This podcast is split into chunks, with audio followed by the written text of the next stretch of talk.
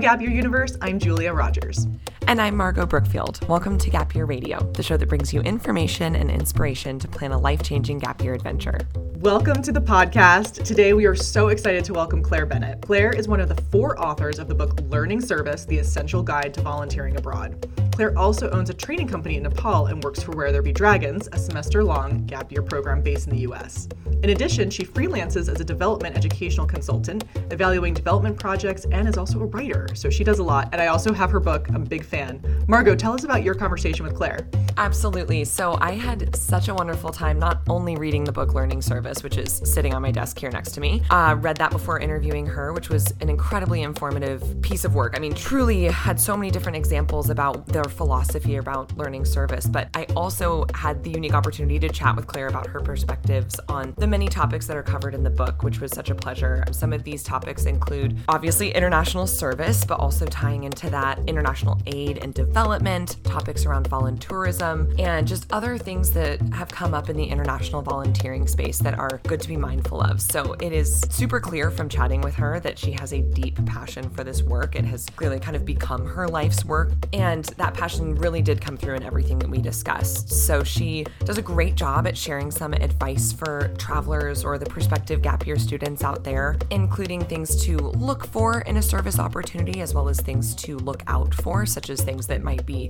the red flags or things that might not be good to participate in, and does a great job of just framing how service as an educational opportunity and really learning before stepping into a service engagement and how it really can be beneficial and is important for people to do despite some of those nuances and challenges that might come along with it. So, really excited to be able to have her share these perspectives to the listeners out there.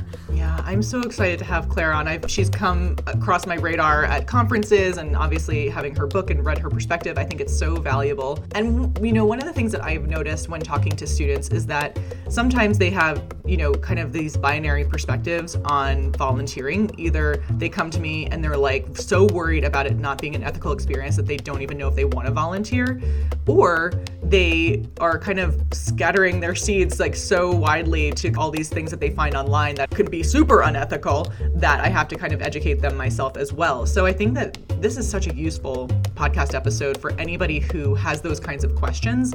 What makes a good opportunity? What are some things to watch out for? And how can we reframe even this idea of service into that internal educational tool that it can be and, and probably should be at the forefront of how we look at it in the first place. Definitely. And I think this has been such a hot topic issue in the last few years, especially as folks are kind of becoming more aware of the quote unquote voluntourism traps out there. And I think people are still kind of learning about what those look like and how to decipher what is a good volunteer opportunity and not a good volunteer opportunity. So I think this is a great place to start, you know, whether it is listening to this episode or reading her book. And I will just go ahead and put a little plug in for the next episode because Claire was so generous to put us in touch with two of her students who are currently on a program in India right now through the Princeton Novogratz Bridge Year program. And so as a follow up to this, this is a two part episode. We've got, you know, her perspectives and then some of her students' perspectives who are actively going through this learning right now. So it's just been a really enlightening and inspiring conversations to have with these folks. Amazing. Oh, I can't wait to hear it. Awesome. Well, without further ado, thank you for being here and let's get started.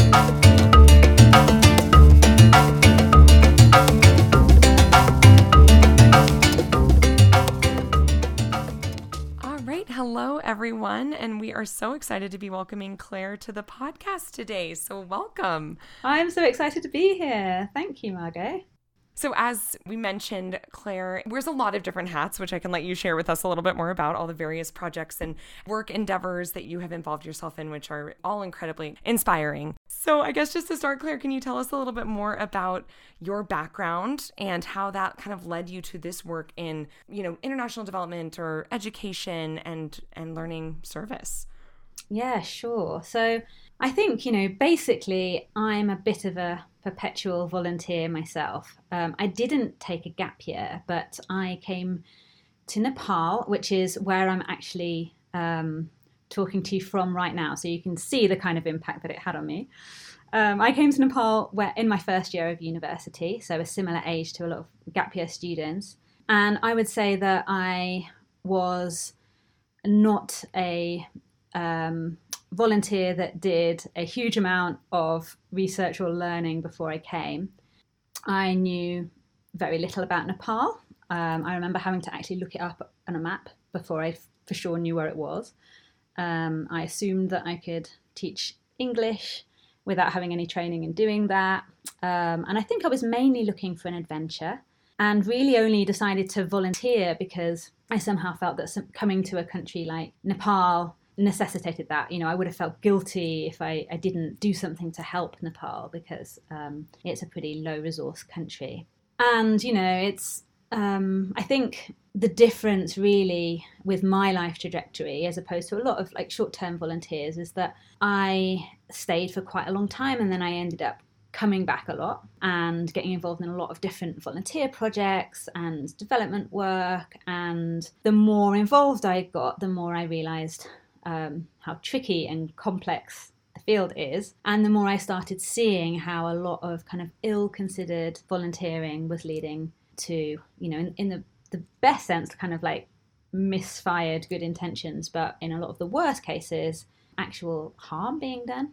And so that sort of led into this sort of life of advocacy around this issue, which it does encompass, like you say, this bigger picture of international development, which is how do people from more privileged, more you know high resourced countries help countries that are less resourced, and how do we offer things to the world without kind of imposing our desires and assumptions on other people. Absolutely. I think the fact that you've continued to come back obviously is is so inspiring and something that as you mentioned a lot of folks might not really have the ability to do in coming back and being able to revisit those experiences. And so what has brought you to now be full time living in Nepal? I've been in Nepal. I've been based from Nepal for quite a long time. Um, it's coming up to about 15 years, I think. And I've also lived in lots of other countries, mainly in Asia. I've lived in Cambodia for a few years, where I was a long term volunteer. And I've more recently spent a year in Indonesia. But Nepal specifically is somewhere that where I feel that I left my heart a little bit. I do wonder if it really is just the fact that I came here at such an, a formative part of my life. I hadn't really traveled before I came to Nepal, and I just feel like I learned such a huge amount from the country, from the people, from the work that I started doing while I was here. And there's some kind of unquantifiable characteristic in Nepal that I just call magic.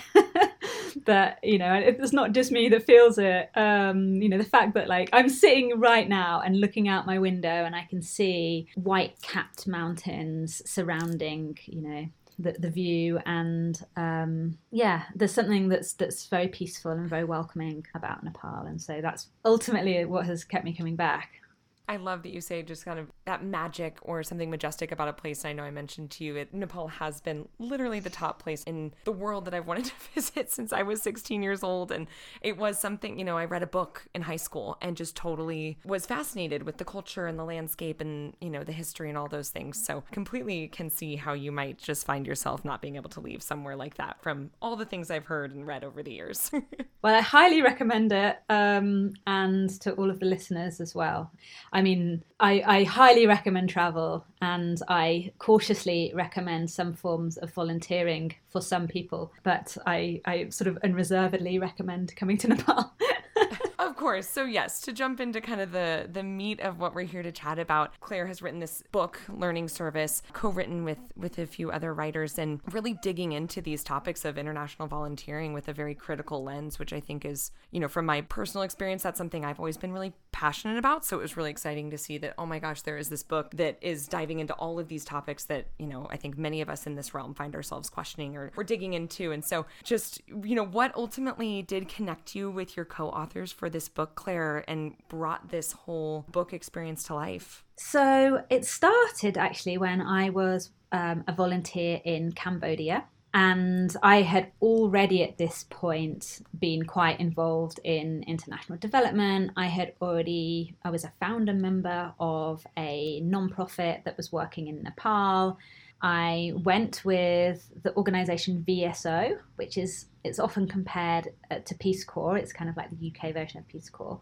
Um, it's got some significant differences, but you know it's a lengthy professional volunteering placement. And while I was there, I had I was really beginning to see all the problems and pitfalls and harms that could be being done by maybe kind of unskillful volunteer work or un, you know unthoughtful international development work and um, I came across Daniela Papi-Thornton who became a dear friend of mine who was working in another organization uh, in Cambodia and we had been trying to, with our respective organizations, tackle these issues and trying to raise awareness of these things. And in Cambodia at the time, there was a real flood of international volunteers for, coming for very short times and doing things that you know we could see were leading to corruption and exploitation and so at that point we started a like an online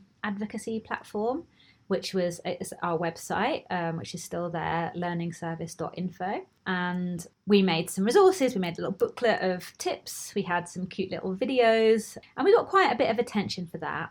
Um, especially because you know it sounds quite controversial. You know, we're sort of saying, you know, stop. You know, don't volunteer. Like, think about all of these issues first. Um, see how it can be causing harm and then you know what was sort of happening is that we were getting sort of media requests and people wanting us to give soundbite advice or you know list of your top 10 tips and we were giving that and then realizing that you know it, it wasn't including anywhere near as much of the nuance it wasn't you know including the the sort of research it wasn't taking into account a lot of the context and so we began to realize that what was needed was something you know quite a bit more detailed than what we were putting out as like our sort of in our media feed. And so that was the idea of of writing a book. And we then came across Joe Collins and Zahara Heckscher, who um, had written a book previously about volunteering that was called How to Live Your Dreams of Volunteering Overseas. And they were saying that they felt that the their book sorely needed an update because that had been a very sort of positive, go-getting kind of book, you know, also very thoughtful, also providing a lot of advice. But they were like, you know, we've just seen that there's a lot more um, critique of international volunteering coming up, and they'd written it around the turn of the millennium, where you know before the internet, really, before um, it became this sort of like mass tourism product, and before a lot of the harms, um, you know, the potential harms had become visible. So we joined forces of you know a team of four and did some research, um, surveyed loads of volunteers, returned volunteers, current volunteers, volunteering organisations, hosting organisations, people that had been part of volunteer projects, and um, came up with the philosophy of that you know we called learning service. Incredible. I'm just out of curiosity. Do you happen to know how many volunteers you did survey for the purposes of this book? Um, we surveyed them in, in many different ways. So I think we included the experiences of several hundred, I would say like 400, 600 volunteers. So we had our own survey that, that um, got quite a lot of traction. There was actually two different surveys that we did. We did one earlier on in the book, and then when we realised different questions we wanted to ask, we released another one um, and got totally different um, sets of volunteers through that. And then we also um, was in touch with a woman who had done her PhD on international volunteering. That's Erin Barnhart, and she allowed us to use the raw data from her PhD. So we had access to a huge data set and you know we're extrapolating all of these um, ideas and bits of advice and you know looked for commonalities and yeah and used so many of the stories as well in the book. That was one of the major things that we really wanted was it didn't want we didn't want it to come across as like preachy or you know like we've been doing this for a long time and we're telling you what to do. It was more like hey here are all these stories here are you know the voices of all these people and a lot of them are people saying i wish i'd known this or here's how this went wrong and i am you know I, I feel so embarrassed about it or i feel like guilty or i should have learned this beforehand And so, in a way, it was a response to that. It's it's saying, you know, the vast majority of the mistakes that we make when volunteering are things that have been done before and therefore are preventable. So that was one of the motivations behind the book is saying, you know, it's not like we're saying anything that is new and groundbreaking that no one's heard before. It's actually like we're just getting these voices onto a different platform so that these stories are more accessible and so that people do have the chance to pause and listen to the advice and do volunteering in a more considered way. Absolutely. I'm very excited to dig into some of those wish I would have knowns or, you know, some of those things that, you know, maybe we can pick some top advice to share here or, you know, or, or whatever it may be. But I think before we really dig into that, I would love if you could maybe just share a little bit more. I know that in my many years of working in experiential education, it's often referred to as service learning. And I really love this reframing of learning service that you do with your book. And so, just so that we can kind of set a framework of common language for anyone who's listening, do you mind just sharing a little bit more about that philosophy or why the switch in the name and what that signifies for the rest of the sort of philosophy behind it? Yeah, absolutely.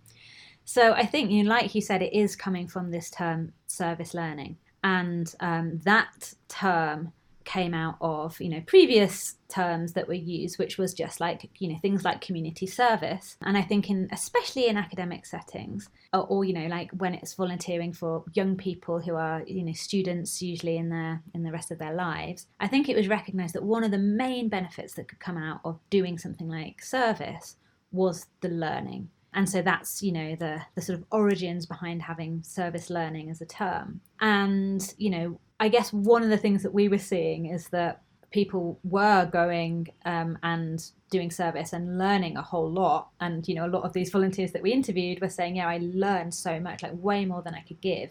But, you know, I sort of learned it as I was doing it, or I learned it afterwards, and therefore I made mistakes. And so we, you know, one of the sort of key messages that we've been trying to get out in the book is that learning cannot be something that is like a byproduct of you doing service because it's too late at that point. Learning is something that you have to do before you can help and before you, you know, choose to go on a trip, but it is also an integral part of the helping. Like we're sort of basically arguing that you can't really say that you're helping people if you haven't taken the time to learn first because that helping is not going to be effective. And when we talk about you know what kind of learning people need to do. There's the sort of things that I, I, guess people usually assume that we're going to talk about which is you know learning about what kind of volunteer opportunities are out there and learning about the country that you're going to which which is important learning for sure but we sort of take it several steps back and we actually start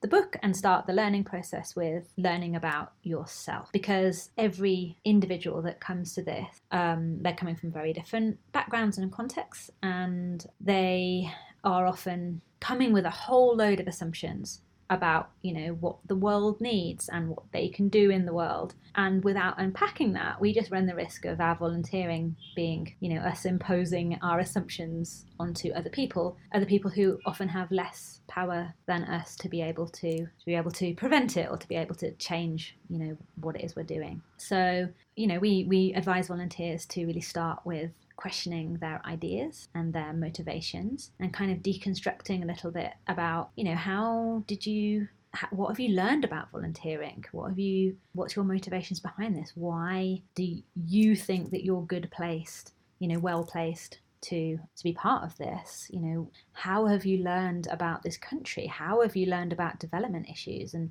what gaps do you probably have in your knowledge and you know understanding how your own identity might be a factor in um, how you show up as a volunteer. So you know taking apart all of this as a starting point for learning and then going through a process of learning. So you know we talk about learning about the context um, and in that we include the history which we go right back to colonization which is a really important um, element of um, you know, why the world looks like it does and why there are some people that have the privilege to be able to go to another country and, you know, volunteer and, you know, how it's not possible in, in most instances for the people that you volunteer with to be able to reciprocate and do that in, you know, return to the countries where the volunteers have come from. And then we look at the wider context of international development, you know, like how countries relate to each other. How do richer countries have an impact in and a stake in the trajectory of poorer countries and how our volunteers are part of that and how some of those processes might be things um, that you feel are you know do align very well with your own motivations and how some of them might not and therefore that will affect your choice in volunteering. So basically the book is about um, the kinds of learning that will inform service and how that will start way before you've even decided if you would like to do this kind of this travel in this way or take these kind of opportunities all the way up until you know how you might want to engage with volunteering in a way that um, keeps you open to learning and you know enhances your effectiveness over into how do you want to keep that spirit of both learning and service alive in your future you know that it's not something that you can sort of tick off and say, well done, you know, I've done my three weeks of volunteering, you know, I'm a good person. Now I can sort of go back and live my life in the way that I want. You know, one thing that we found overwhelmingly in our um, research with volunteers is that they felt like they, they couldn't do that. You know, they would um, return and actually find maybe like reintegration quite difficult or, you know, questioning some of the assumptions of their own society or looking at things like overdevelopment or mass consumption and being like, you know, I need to live in a different way or I need to embody the spirit of volunteerism or you know this idea of helping others throughout the life that i lead. Um, and so it can be incredibly powerful. Um, but i think you know one way in which we have one one of the reasons that we framed learning service in the way that we did is to kind of maximize that impact, you know, while you're overseas, but also on that individual, because we really believe that the power of an experience like that has the ability to affect the world in, in an enormous way, you know, well into the future and into kind of all the things that that person is going to go on to do.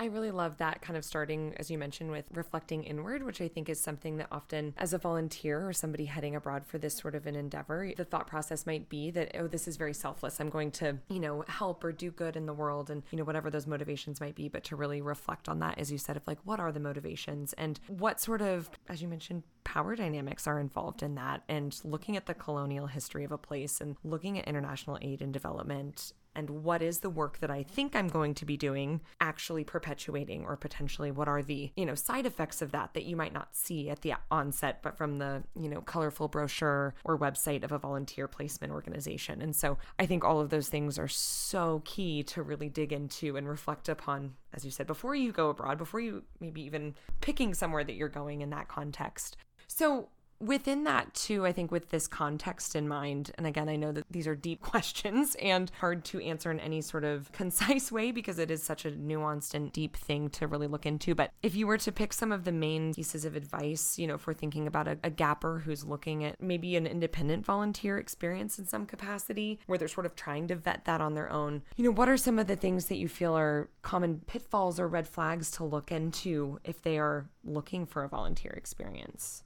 yeah, well, we certainly don't shy away from big, deep, nuanced questions in learning service. That is like, you know, our bread and butter really. And and I think one of the main things is trying to raise awareness that it is big and complex and nuanced because actually there is, you know, a whole industry that has developed around voluntourism, which is, you know, selling volunteer opportunities as a, a tourist experience that is sort of in a way has been um, doing the very the opposite of that has been trying to make it more simple and you know in a few clicks you can buy your ideal volunteer experience and you know without you know necessarily having a, a, matching process or without the volunteer needing to do very much preparation other than you know like pay some money on a credit card. Um, so i think that is one of the main goals is like firstly recognize that if you do want to do some some volunteering, especially internationally, that it, this is a big decision, even if you're planning to go for a short time. And so we often have people say to us,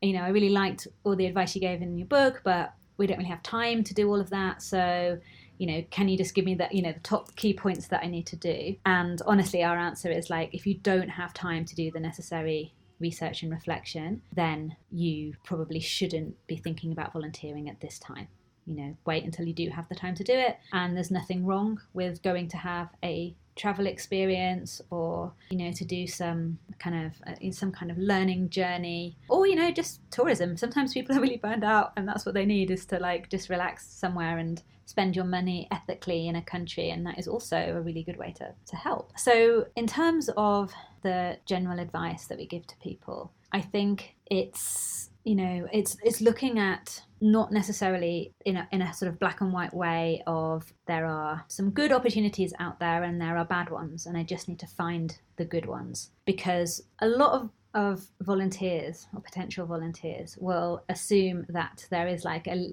some kind of list of good opportunities and bad opportunities and all they need to do is find the good ones. And the reality is that it is nowhere near as simple as that. Um, you know, one of the reasons that we say it's really important to start with yourself is that. Um, you know, to some extent, whether an opportunity is good or bad can depend a lot on um, the motivations, the skills, the identities of the volunteer themselves. So, if you can imagine an opportunity that is maybe appropriate and good for uh, an 18 year old gap year student, might be totally inappropriate and, and, and not a good fit for a 55 year old accountant that wants to volunteer for a year. So, you know, in general, we can talk about placements being a good match for an individual rather than good or bad. And so, again, the advice that we give is for volunteers to really start with themselves and to understand their own motivations and what it is that they are looking for. And, you know, to also understand a little bit about what their own values are.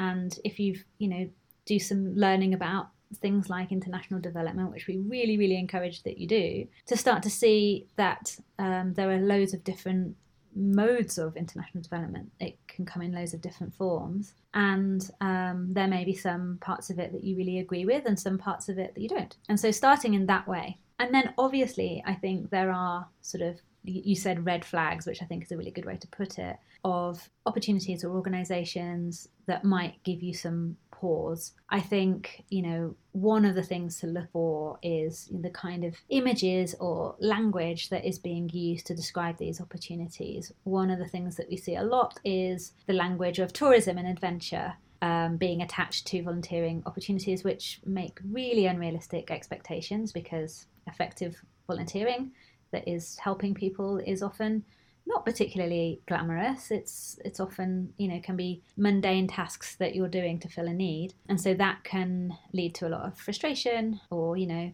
like basically people not being helped, or you know actually causing a burden on an organization if that's what your expectations are. Um, and on the other end, you have the language and images of saviorism of people uh, assuming that they can go to another country and make a difference or change the lives of people and and we would really warn people against those expectations too. Like firstly because you know if you read about international development you'll see the first thing is about how hugely complex it is to make any kind of change. And secondly to really question about it you know if you are ending up making a change in other people's lives or other people's countries whether that is an appropriate thing for you to be doing. You know we talk about the best volunteering as being the volunteer uh, who is supporting local people who are really the ones that are having agency and um, who are in the driving seat about what decisions are being made and what kind of development um, is appropriate. And so,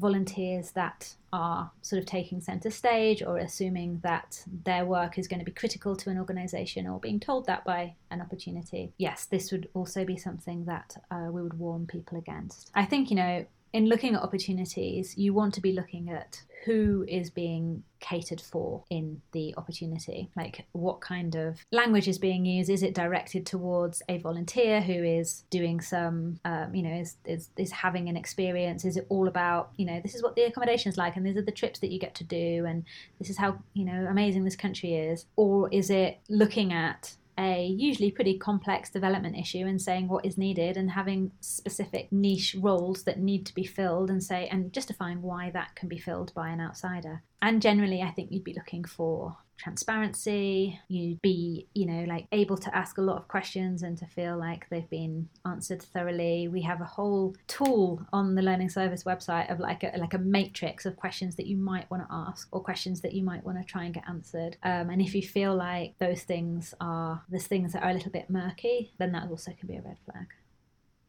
I feel like those have to be the sorts of things that you sort of feel in your gut, right? Like when you're asking those questions and something might not add up, or it feels like things that you can just sort of pick up on in those senses. But I'm so glad to hear that you have a matrix tool. I'll be sure to link that in the show notes so that folks can utilize that as a, a framework if they're asking these questions of a volunteer organization. That's awesome. And so, again, I know this is a super loaded question, as all of these are, but I think having worked with students and been a, a student on an educational program that had a service component, I think it's really easy to go from especially if you're like, you know, I was 16 abroad for the first time, right? And it's really easy to go from the feeling really optimistic and really, you know, feeling all of that goodwill and such when you're doing service in this capacity. And then having that flip to questioning everything, right? As you learn more. And if you're going through that sort of internal processing of the opportunities you've taken part in or whatever it may be. And I think it's really easy to get super down on like, is there even service that I can do that's in a different country from my home country that is good or that is mutually beneficial for the community I'm working with or the organization and myself. And so, obviously, yes, with all of these tools and learning, there are those opportunities, but just curious your thoughts on like how do you kind of grapple with that back and forth?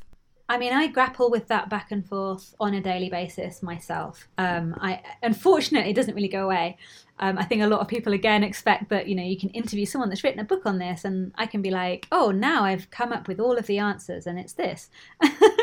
and unfortunately, that's not true. Um, all of these things are really tricky, and it is difficult to know sometimes about the balance of what am I getting out of this versus what am I able to give. And again, I think all of this comes down to you know the, the specific factors around your own volunteering. So, honestly, if someone says, I want to go for a short time to volunteer, uh, the advice I would give is to really put the sort of primary emphasis on your own learning rather than trying to expect that you can sort of you know quote unquote do anything to help and the reason for that is that you know if you if you rush in in a very short period of time trying to like make a change the chances are that whatever change you make will be something that hasn't been very well thought out or hasn't been um, led and directed by local people, um, which are like, you know, usually fundamental for success. And people do often feel very strange about saying, well, you know, why am I going to a place in order to enhance my own learning? And, you know, I think the the main thing that we say is that it doesn't sort of get you off the hook. You know, it's not like, oh, you can go and have a learning opportunity and then say like, oh, great, you know, I've done that now. It's it's it's all part of this bigger process and this this sort of you know bigger commitment in your life about what are you going to do with that learning right? And it and in, in some ways it is a bit strange that we decide you know i'm going to go off and make my impact in another country that is somewhere that I don't speak the language or know the culture or any of the context, and that's going to be my contribution, rather than thinking, you know, I'm going to go abroad and learn a ton of things and maybe deepen my understanding of an issue that I'm interested in or that I have some passion to solve, and then, you know, work out what to do with all of that later. So that's generally what we advise people to do if they have a short period of time. Um, and if they have a longer period of time, then yes, uh, then I think it does become a lot more possible to have a positive impact and to be able to, you know, use your volunteering for you know to, to be effective with your volunteering. And the you know the reality is that that's going to take a, a whole bunch of learning too. It's going to take a lot of relationship building because as we said like there's no individual volunteer heroes that can come in and and you know save anything. It's usually that you're a very small part of a bigger ecosystem that is working towards change and that you can find out where do your skills best fit you know where where is there maybe a capacity gap? And then look for that and over time you'll find that you know a niche will open up and where you'll be able to feel like you can really contribute with some of the skills.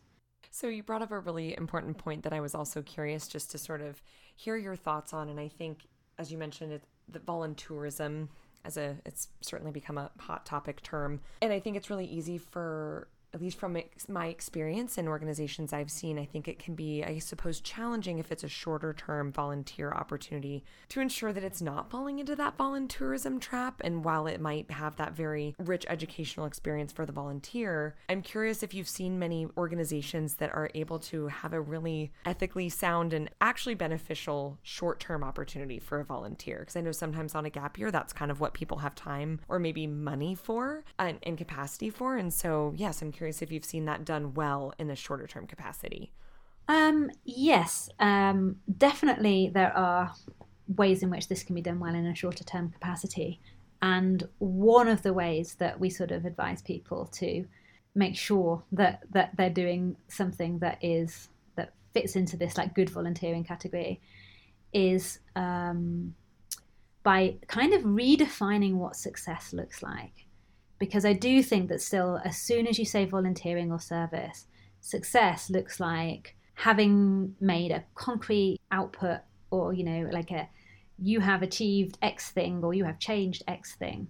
Um, and that actually isn't how we would define good short term volunteering. Um, so I think the the placements and organisations that do this really well really do emphasise enormously the learning and emphasise how you know what what how the service placement is actually reciprocal, actually emphasizing how much we gain through doing these kind of opportunities and actually like how that can be so much more valuable than um, anything that you are contributing. And then, you know, have a really sort of strict definition of the kinds of work that you know, especially younger people and especially people that are there for a shorter time, you know, the kind of work that is appropriate to engage in. So, for example, um, if you are, let's say that a project is in a school, having a young person sort of take over a class, you know, especially if they're not, you know, educated as a teacher, um, you know, don't have the background in the curriculum and things like that, can actually just be really disruptive to the school. But if you have, um, you know, young people coming in as, let's say, like conversation language partners that are that is reinforcing the program that is made by the the full time teacher, then that is something that is contributing to a, a, permanent structure or process that is, you know, will continue way long after the the volunteers returned home. So I think, you know, basically you're looking for opportunities that have a ton of learning reflection you know like a lot of this sort of um, critical reflection as well a lot of challenging you know what are we doing and is is this actually the best way in which we're using our time and money um, because organizations that welcome that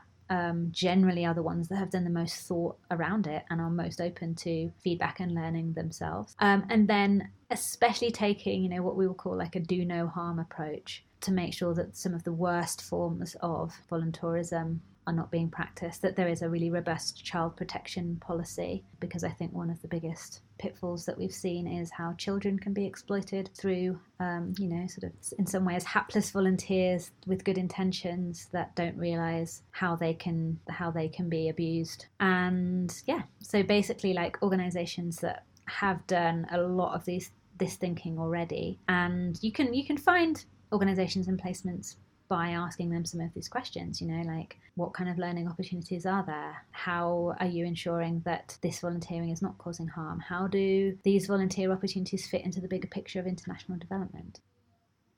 Those are all such important pieces. I know this is a, theme of the end of this season and really digging into that. And I know the Gap Year Association has had a new set of standards for accreditation recently. There's certainly pieces of that about, as you mentioned, volunteering with vulnerable populations or, you know, volunteering in a capacity that you are not skilled for and that should have a skilled, trained person in that role, in whatever that may be. You know, I think also those are great guidelines to kind of be aware of if you're looking at volunteer opportunities, but certainly they all play into every single one of the major tenets of this of your book. And so, you know, I think just all really important things to to think critically about. So with that, I mean, again, I think we could talk for hours about this topic, and I certainly recommend everyone read the book and check out the website and all these things. But are there any other pieces of this Claire, that you feel are really important points or topics or things to really pull out of this philosophy and recommendations on your end?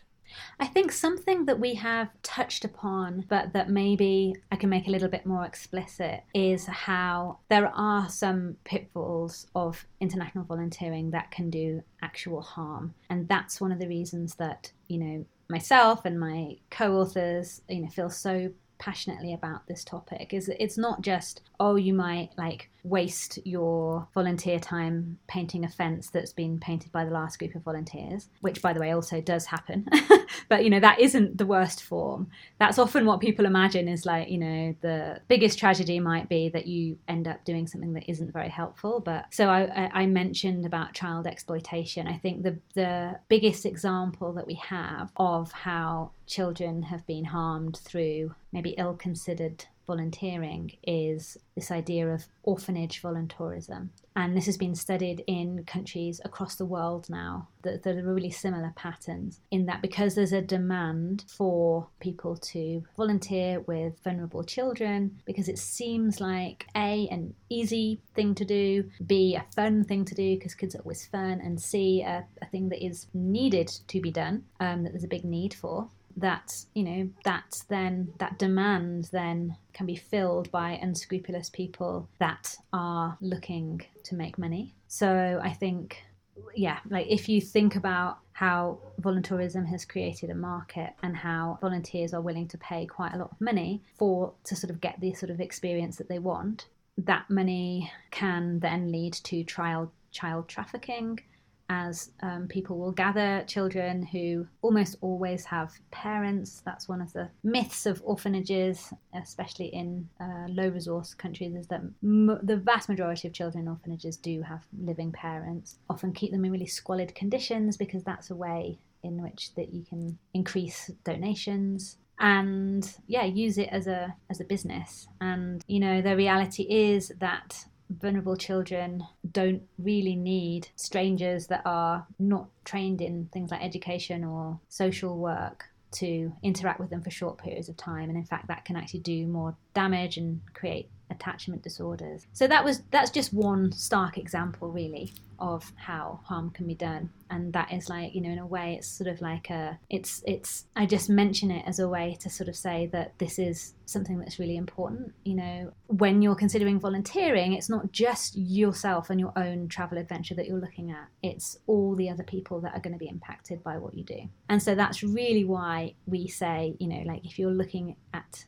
doing these kind of projects, then look at this as a long term investment in your future in the way that you are in the world. Because I guess on the positive side, we have met and spoken to a huge range of volunteers that have been deeply impacted by what they've done in their work overseas and then what they've continued to do. And you know i think we we can be empowering to you know young people or the listeners out there that are thinking they want to go on a gap year you know and, and we're not saying do not do this or you know we're not saying actually you can't do anything to help. Um, in fact it's it's completely the opposite. I think it's we're saying you have a great potential to be able to make an impact on the world and we really want to empower young people or you know anyone that wants to volunteer to think of it in that way, but just also to realize that the potential that you will have to make a difference, you know, if you're going to do something that is sustainable and that is actually aligned with your values and that actually does create the kind of impact that you'd like to see in the world, that this is, a, you know, maybe like a, a longer term project and the traveling that you do or the volunteering that you do can fit into this bigger picture because you know I do have enormous faith in the sort of well-intentioned young person. They're definitely not the the demon of the story. It's you know in fact that that is like the like the only people that we can have faith in to sort of solve some of these massive issues that we have today and that you know that the book is like in some ways a small part of how we can sort of get closer to doing that rather than sort of be fooled by you know marketing that's that's clever or things that seem easier to be able to achieve by saying like no actually this you know the world is a complex place. These issues have not been solved for a, reason and that's because you know they're difficult and involve a, a lot of stakeholders. But you know you are definitely one of them. And so you know rather than discouraging people from getting involved we want to kind of mindfully humbly and with lots of self reflection encourage people to um, devote themselves to some of these bigger issues that we have going on in the world today I love that. It's very eloquently put. And certainly, this is meant to be, you know, this episode is meant to be a tool for students and to, as you said, sort of minimize any negative impacts and understand what to look out for. And, you know, I think that the learning service book is such a great tool to educate ourselves, oneself as a potential volunteer to understand what to look out for and how to maximize that positive impact. But could not agree with you more that this is beneficial and certainly for the younger generation. I mean, those are going to be the future change makers. And to the more that they can learn about the world and, and these issues around development and just the, you know, connectedness of our world, really, I think can help them be the best global citizens possible. So, any final thoughts before we sign off? I mean, gosh, that was just such a great rounding out. I, yes, as you probably know, I can speak for the length of a book on this topic. But if if people are just interested in you know more details of that, I really do uh, encourage people to check out the book, to get in contact with us. Also, we're like very approachable, and we often sort of give people advice. And then we also have loads of loads of other resources as well on our website. You know, like videos and toolkits and our blog with loads of first-hand stories and things like that. So yeah, just check all of those things out.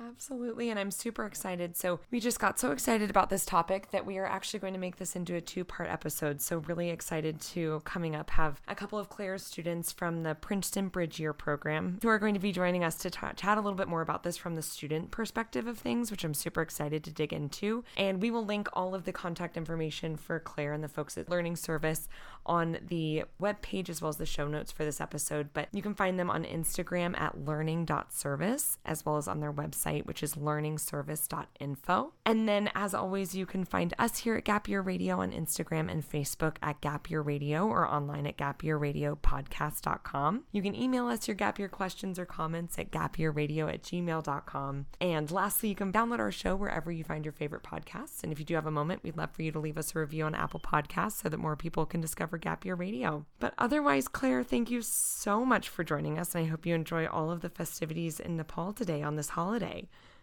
Oh yeah, that's right. It's um it's Dasain today, Dasain Tika Day. So happy Vijaya Dasami for anyone else that is celebrating. Wonderful. Thanks again.